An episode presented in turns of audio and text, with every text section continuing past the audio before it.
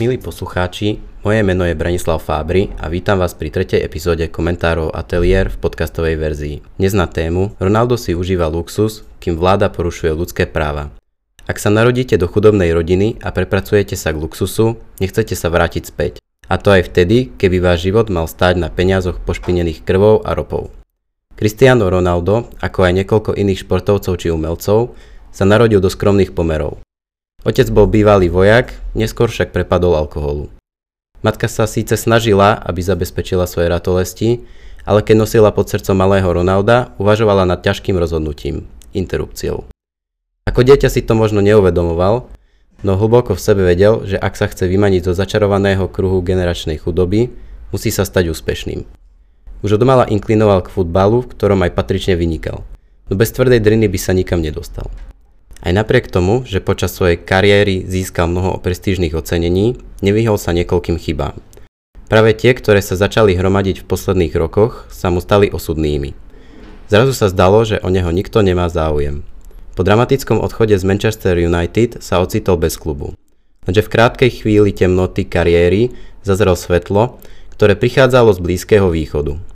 Fanúšikom sa mohlo zdať, že sa ako topiaci chytá slamky, no tá bola vyrobená z 24 karátového zlata.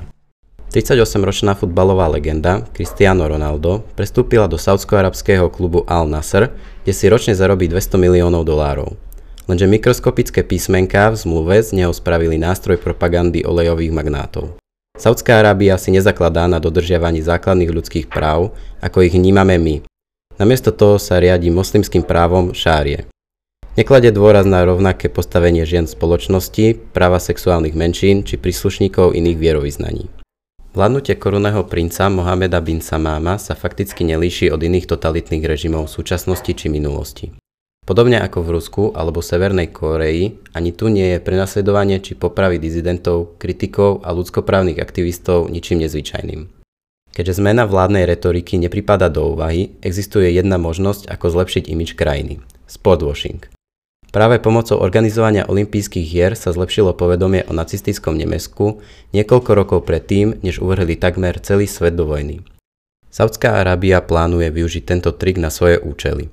V roku 2027 bude hostiť azijský šampionát vo futbale, nasledovaný azijskými zimnými hrami o dva roky neskôr.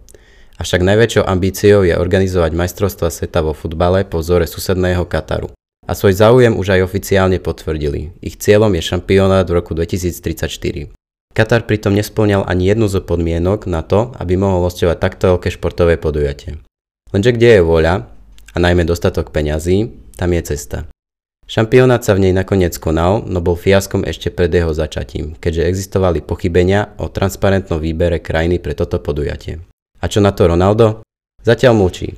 Fanúšikovia ho mohli vidieť, ako sa počas zápasu párkrát prežehnal, no to je jediné, čo mu vláda bude tolerovať. Priamu a ostrú kritiku vlády si nemôže dovoliť, keďže by ho to mohlo stať život. Radšej si potichu užíva luxusný život a odratáva dni, kedy mu umožňa odísť.